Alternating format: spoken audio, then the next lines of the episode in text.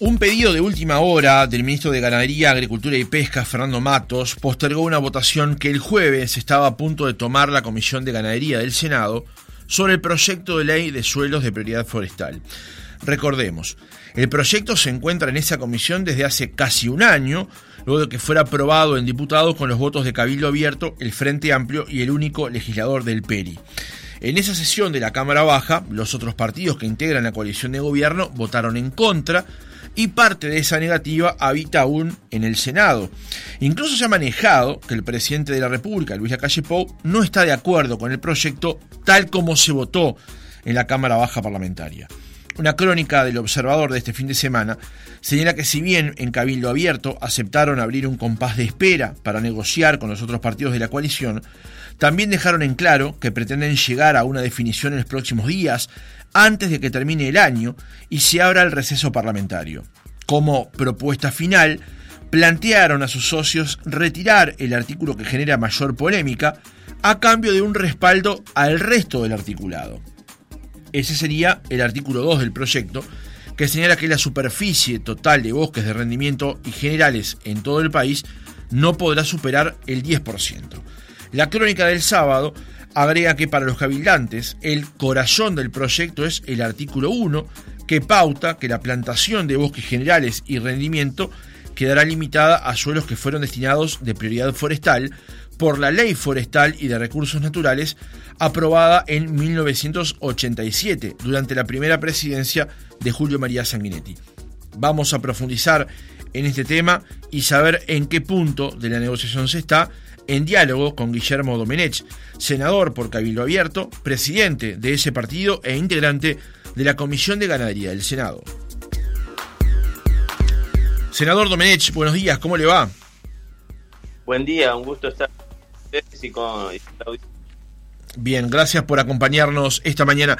Senador, como decíamos, vamos a comenzar por el final.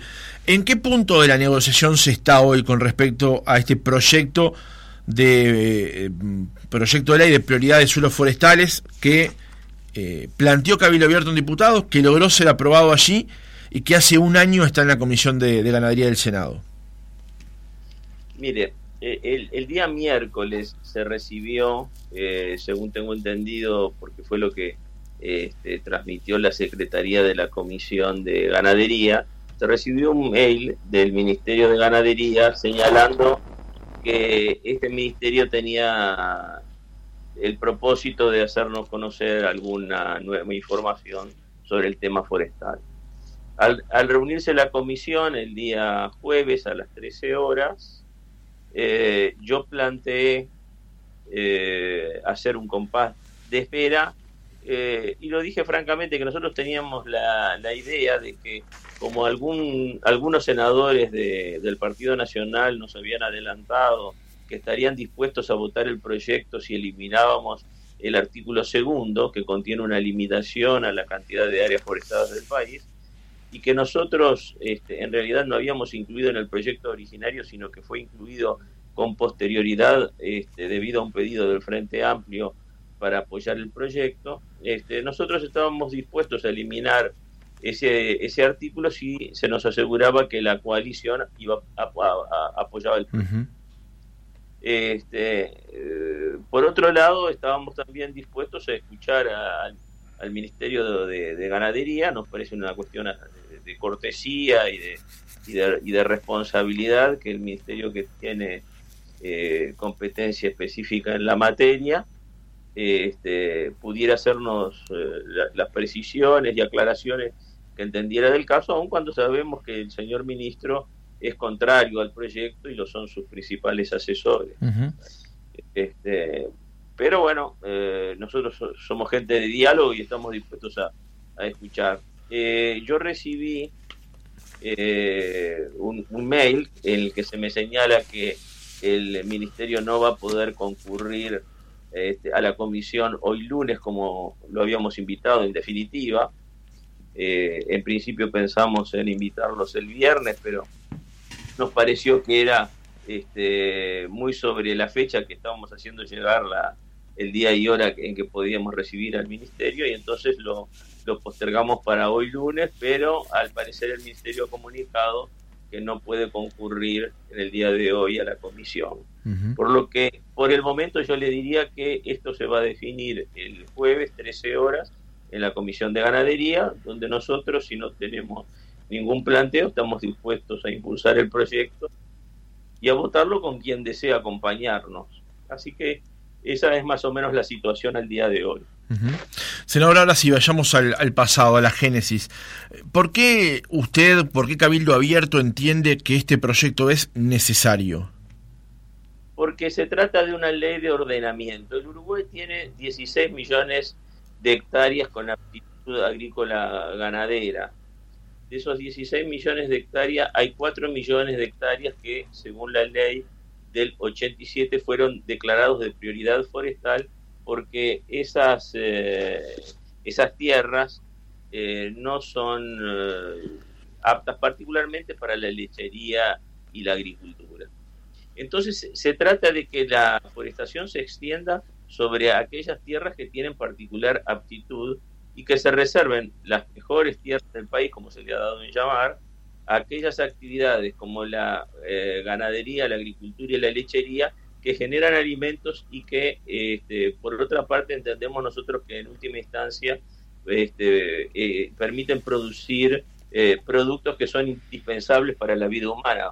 Por cierto que la celulosa no es indispensable para la vida humana, la mayor parte de, la celulosa que produce el país, que insume el 80 o 90% de, de los productos forestales, este, se dedica a, producir papel higiénico, así que se, imagina que entre el papel higiénico y, los productos alimenticios este, no hay muchas opciones para, para decidir la elección.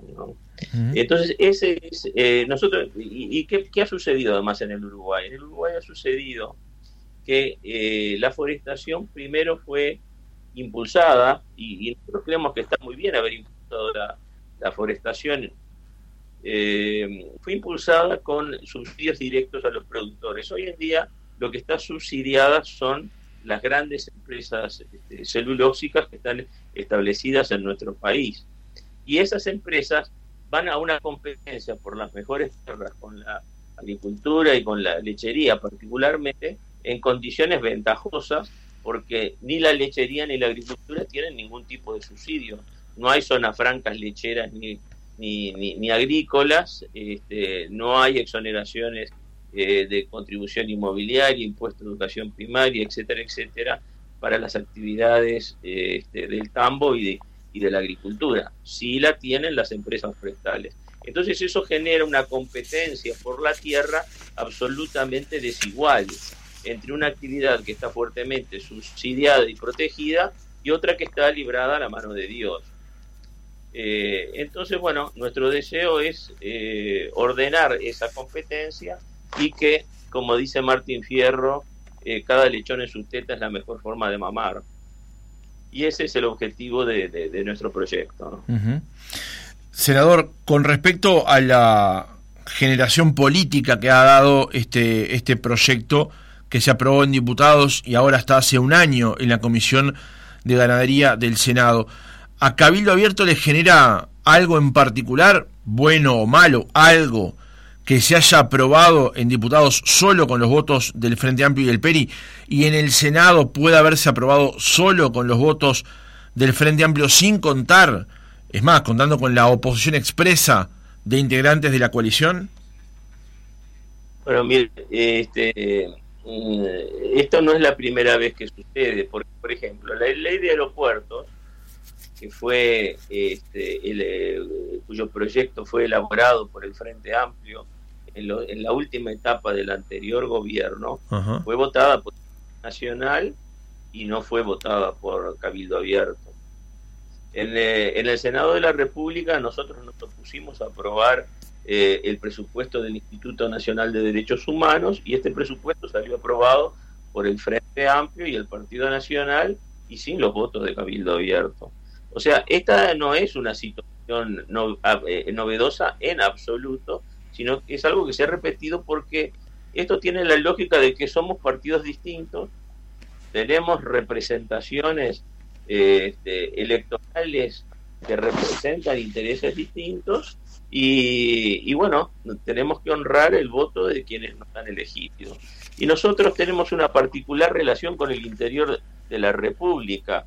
Fíjense ustedes lo que ha sucedido en estas elecciones del BPS, donde un solo Uruguay, que realmente nosotros avisoramos que representa los verdaderos intereses de los pequeños y medianos productores del Uruguay, le ganó la cueriada mano a mano a la Asociación Rural y la Federación Rural. Quiere decir que hay intereses que están bien representados y hay intereses que están buscando eh, esa representación genuina que se merecen. Y a eso responde este fenómeno. En el, Uruguay eh, clásicamente hemos vivido de espaldas al mar y ni qué decir de espaldas al campo, pensando que todos los productores agropecuarios son grandes latifundistas que como en épocas pretéritas se llevaban la vaca atada este, en el transatlántico a Europa para ordeñarla ya. Y ese, ese ya es, algo que sí existió en algún momento, cosa que, no me consta, pero bueno, las anécdotas existen. Hoy no es verdad y hoy el mundo agropecuario se compone de cientos de pequeños y medianos productores y de gente que está, eh, que está atada a la producción agropecuaria por su formación, sus capacidades y su, eh, y su, y su propia voluntad de vivir en el medio rural y eh, ellos son el motor de estas exportaciones que en este año van a llegar a los 10 mil millones de dólares y que básicamente se basan, en, eh, se mm, estriban en la carne, los granos, los lácteos y también en la celulosa, porque nosotros no estamos, estamos en contra de la actividad forestal, sino que lo que pretendemos es que esa actividad forestal que se ha desarrollado en base a subsidios, que suponen un sacrificio tributario muy importante de nuestra población, eh, se ubique en aquellas zonas en que no le hace real competencia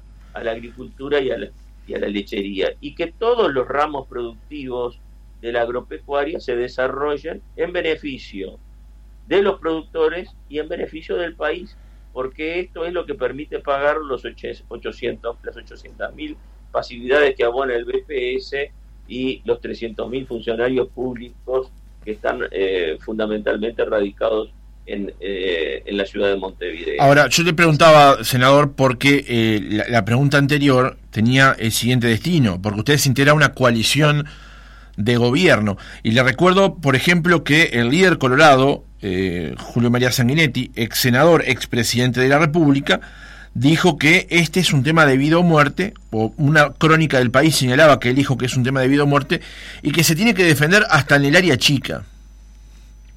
Sí. Bueno, nosotros discrepamos con esta opinión, no es un tema de vida o muerte, porque ya las empresas forestales durante el gobierno Frente Amplio, que en algún momento proclamó la reforma agraria, llegaron a adquirir hasta 300 y 400 mil hectáreas de tierra en el Uruguay, generando entonces los emprendimientos productivos eh, con concentración de tierras quizás más importantes de la historia del país en los últimos 100 años. Entonces, este fenómeno fenómeno que termina desplazando a productores y población rural, nosotros no lo vemos eh, con, agrado y pensamos que eh, sería terrible que el departamento de Colonia, San José, eh, Soriano, Flores y, Florida, donde hay una rica producción agrícola, agrícola ganadera y tambera, se viera tapado de árboles generando un frondoso monte impenetrable donde no vive gente y donde cada 11 años van cuadrillas este, con muy mecanizadas este, a efectuar eh, una cosecha este, para las empresas forestales. Eso es lo que queremos evitar. Queremos que la gente de esos departamentos particularmente, este, donde hay una fuerte agrícola,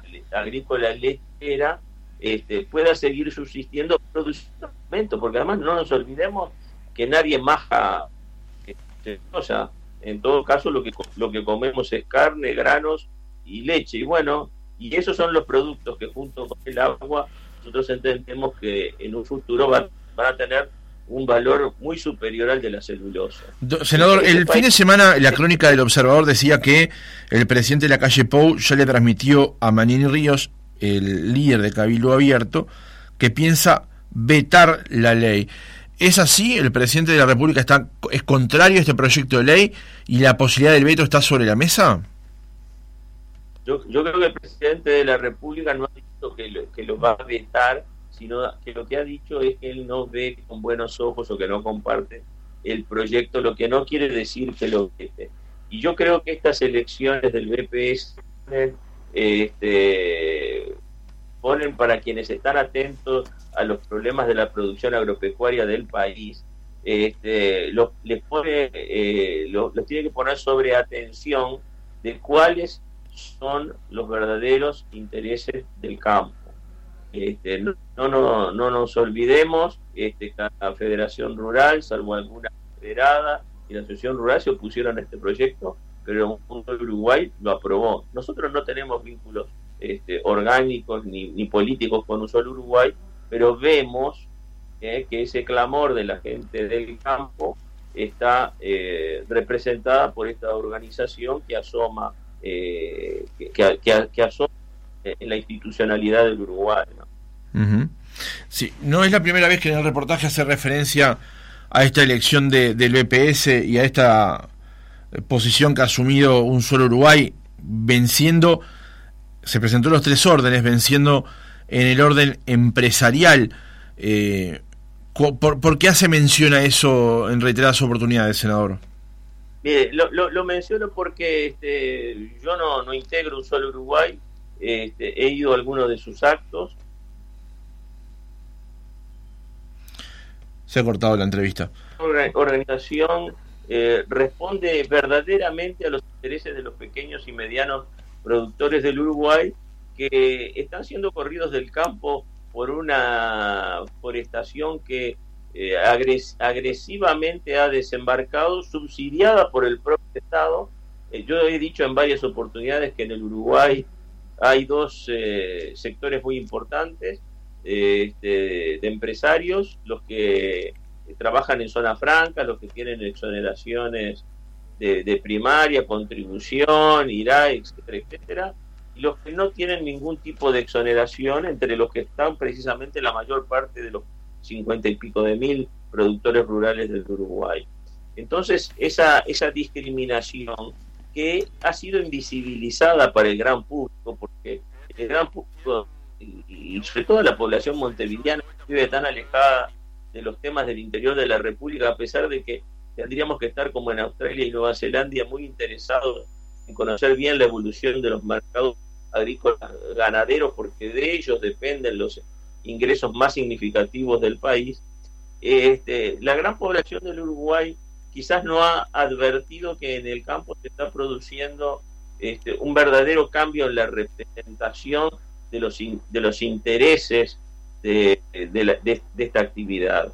Y, estas elecciones del BPS para mí han sido muy, muy, eh, muy indicativas este, de que mm, el campo tiene que ser mirado con una nueva mirada que mire precisamente a los pequeños y medianos productores que son los que generalmente viven en los establecimientos o cerca de ellos, en un contacto directo con la producción y, y que el campo no son las grandes empresas forestales que concentran miles de hectáreas de propiedad eh, y, que, tienen intereses que no están ligados estrechamente a los intereses de la sociedad nacional. Cabildo Abierto estaba dispuesto en la negociación a ceder en el artículo 2 del proyecto de ley que fue aprobado en diputados. Ese artículo son, son dos incisos, dice la superficie total de bosques de rendimientos y generales en todo el país no podrá superar el 10% de la superficie nacional bajo explotación agropecuaria definida en el, Censo General Agropecuario. Y el inciso B dice, en un plazo no mayor a 90 días contados a partir de la promulgación de la presente ley, la Dirección Forestal del Ministerio deberá establecer y comunicar de manera pública y fehaciente la superficie total afectada a bosques de rendimiento y generales. Lo que no estaba Cabildo Abierto dispuesto es a negociar los otros artículos, ¿es así?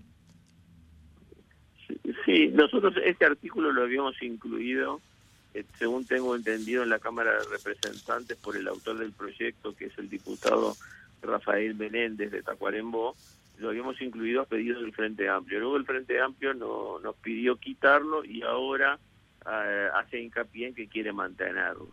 Este, bueno, eh, como para nosotros no es una disposición que resulte esencial porque, bueno, simplemente este, este límite puede ser modificado legalmente en un futuro y además supone que, eh, como en el Uruguay hay 4 millones de, hectáreas de prioridad forestal y en total se han forestado exclusivamente un millón cien, quedan 500 mil hectáreas eh, quedarían que 500.000 hectáreas a forestal y a un ritmo de 15.000 hectáreas por año serían varios años lo que insumiría este, llegar a ese límite. O sea que tampoco es un límite inmediato ni nada que se le parezca.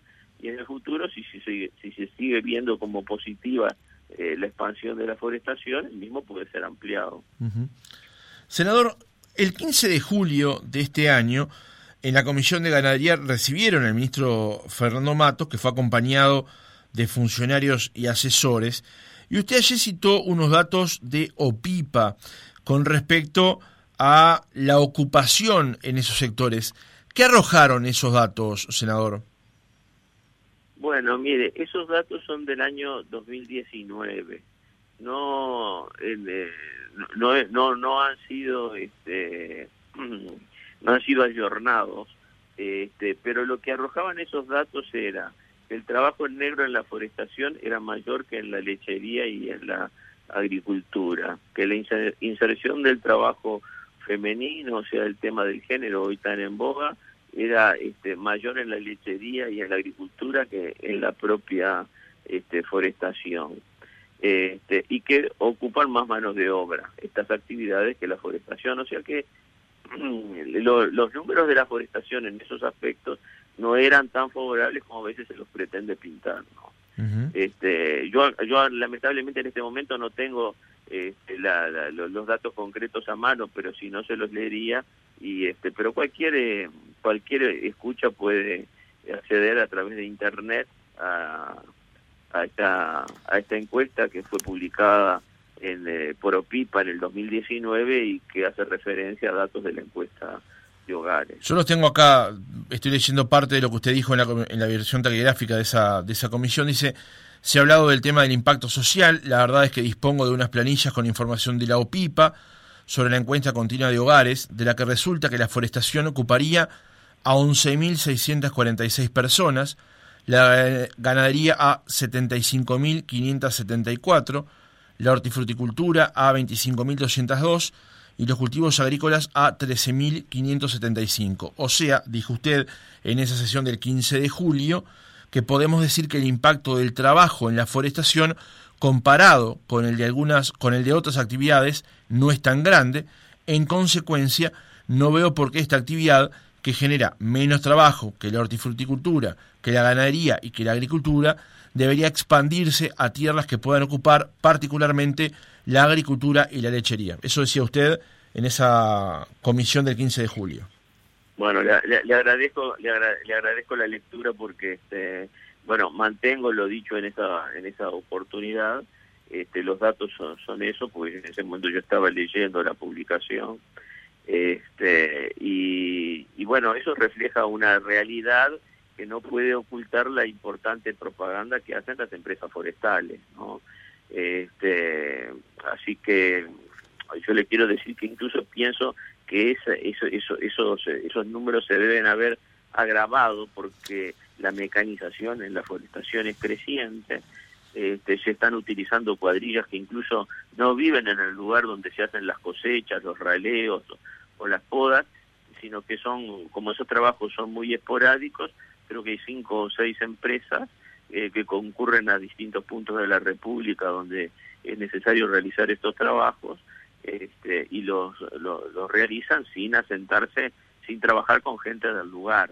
¿no? Así que eso este, pone en evidencia que si bien la actividad forestal yo creo que es una actividad que es interesante para el país, no puede realizarse en demedro de las restantes actividades agropecuarias que desde el punto de vista social, desde el punto de vista económico y de una perspectiva de futuro, porque en definitiva en el mundo lo que se van a necesitar es alimentos y agua, este, nos lleva a preferir proteger esas otras actividades.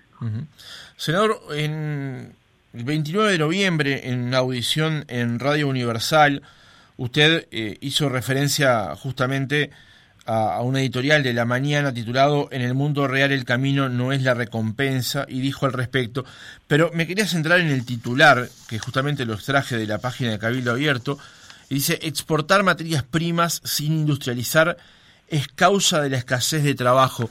Esto viene justamente, aunque no esté necesariamente atado, a lo que veníamos hablando con respecto a lo que usted señala es la, el derrame económico o el derrame social que tiene la actividad forestal, por ejemplo, en Uruguay.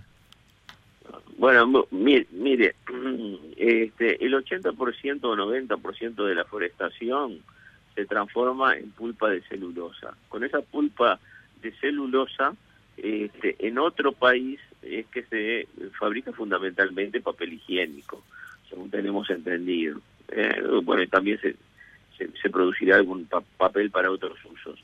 Pero lo cierto que lo que es un gran demandante de, mano de obra es la producción industrial y esa se reserva para otros países, mientras que la actividad eh, de, de, producción de la celulosa, que tiene un cierto grado de actividad contaminante, se realiza en nuestro país. En un, además, con contratos muy mal hechos en que se pudo haber reservado algún grado de industrialización de esa celulosa para el Uruguay. No nos olvidemos que en el Uruguay existieron papeleras. Este, en el departamento de Colonia, la ciudad de, de Juan Lacase, tuvo un particular esplendor alrededor de la Fábrica Nacional de Papel. Quiere decir que en el Uruguay se puede este, producir papel y, este, y eso hubiera significado para, para el país este, una importante demanda de mano de obra. Lo mismo le puedo decir de la soja. La mayor parte de la soja se exporta tal como, prácticamente tal como salió de la chacra. Este, existe prácticamente una sola aceitera en el Uruguay. Bueno, y esa, esa soja que nosotros exportamos es uno de los principales rubros exportables del país, se industrializa fundamentalmente en China. Eh, un, eh, un industrial de la madera decía hace unos meses que del Uruguay salen cuatro o cinco barcos por mes con madera de acerrío este, para, para hacer muebles y tablas, creo que también en China. Bueno, y así con todos nuestros productos. Bueno, la industria frigorífica está prácticamente toda en manos de capitales brasileños, estamos ligados a los intereses, de, cosa que se produjo durante el gobierno del Frente Amplio, ¿no? Este, así que como, como usted observa, este, el Uruguay, eh, como casi toda la, América Latina, ha sido condenada a una situación de mero productor de materias primas, mientras que el trabajo de industrialización y comercialización se reserva para los países del hemisferio norte. Sí, lo que pasa es que ahí habría que cambiar una, una serie de condiciones locales también para poder industrializar esa mano de obra, senador, porque los costos en Uruguay no acompañan nos hemos eso. con una política tributaria este, discriminadora, no, porque favorecemos el establecimiento de esas industrias con renuncias fiscales importantísimas y le hacemos soportar a las actividades productivas nuestras todo el peso de la tributación. Si con Aprole, Claldi, Coleme este, en, Melo estuvieran eh, exoneradas de todos los impuestos que están exoneradas las, las empresas celulósicas, yo creo que sería otro el cantar de la industria láctea uruguaya y no nos limitaríamos a exportar leche seca, que, que, es lo que hacemos, ¿no? El, Uruguay fundamentalmente lo que exporta es este, leche en polvo, ¿no? O sea, leche deshidratada. Así que... Este... ¿Y cuándo viene el proyecto para ayudar a esos sectores a que paguen menos impuestos? Bueno, mire, nosotros le hemos hecho eh, le, hemos este, eh, hecho reiteradamente este planteo al Ministerio de Economía. Eh, este, se nos ha contestado, bueno, comprendemos que esto no se puede hacer de un día para el otro, ¿no? Porque modificar la estructura tributaria del país es una cosa compleja que debe irse haciendo gradualmente, pero se debe ir haciendo de manera que en el Uruguay sea viable tener una el Uruguay supo tener una empresa una este, industria textil muy importante no este ha desaparecido prácticamente quedan pequeñísimas empresas textiles. Bueno qué estamos haciendo qué, peso tienen la tributación sobre esas empresas no tenemos que elegir eh, tres o cuatro rubros en los que podemos ser competitivos porque tenemos la materia prima. ¿Cómo puede ser que empresas como, por ejemplo, la Curtiembre Senda, ¿no? que sucedió la, la, la Curtiembre Braná, que era una Curtiembre modelo, cierren y sea más barato curtir un cuero en Italia que en el Uruguay? Algo está mal, ¿no? Algo estamos haciendo mal. Tenemos que, que, aprovechar que tenemos la producción de cueros, de, de, textiles, de materias primas de todo tipo, yo no, yo no digo que exonerar a todas las industrias al barrer porque eso es absolutamente imposible ni puede hacerse de un día para el otro porque como dije hace un, hace un rato tenemos este, una estructura de gastos muy pesada y muy rígida, pero tenemos que ir buscando algún nicho en el que podemos tener diferencias competitivas importantes y, y por qué no ensayar en esos rubros eh, subsidios del tipo que tiene la forestación, por ejemplo. Este, me parece que, aunque sea lentamente, el gobierno tendría que dar eh, indicios de que avanzamos en ese sentido, porque si no, vamos a ser un mero exportador de materias primas y la mayor parte de nuestra población no va a tener eh, no va a tener trabajo. Esa, es la, la, dura realidad. en un mundo además donde el trabajo cada día requiere conocimientos este, más sofisticado y eso nos lleva a la necesidad también de, una reforma importante de la enseñanza. Se ha comenzado por una reforma este, de la, del gobierno, pero tenemos que ir a una reforma de los contenidos. Hoy el operario que se sienta en un tractor se sienta delante de computadoras, ¿no? de, de, aparatos que le proporcionan información satelital sobre los surcos que ha sembrado y, debe sembrar o, sobre los surcos que ha fumigado este, y, o tiene que fumigar. Este, ya no basta con saber manejar y colocar la alta y la baja del tractor y los, los cambios, etcétera, sino que hay que manejar informática. ¿no? Este, eso no, no, no, nos da la pauta de que este es un trabajo muy importante que tiene que hacer el Uruguay, que para despegar tiene desafíos muy pero muy importante. Senador, ya en el cierre del reportaje, entonces, ¿qué podemos esperar para estas próximas horas con respecto a este proyecto? Sabiendo, como usted dijo al inicio de la entrevista, de que por razones de agenda el ministro no va a poder concurrir a comisión. Sí. Mire, yo lo que pienso por el momento es que el día jueves este, vamos a aprobar ese proyecto este, con los votos del Frente Amplio, que, ha manifestado este, su voluntad de acompañarlo. Este, y bueno, y después este, esperamos que el Poder Ejecutivo este, recapacite y lo, y, y, lo promulgue. Eso es lo que en este momento yo le, yo le diría. Pero, lamentablemente, lamentablemente no he visto al Partido Nacional en actitud este, de acompañar el, el proyecto con, con este con el interés que él mismo merece.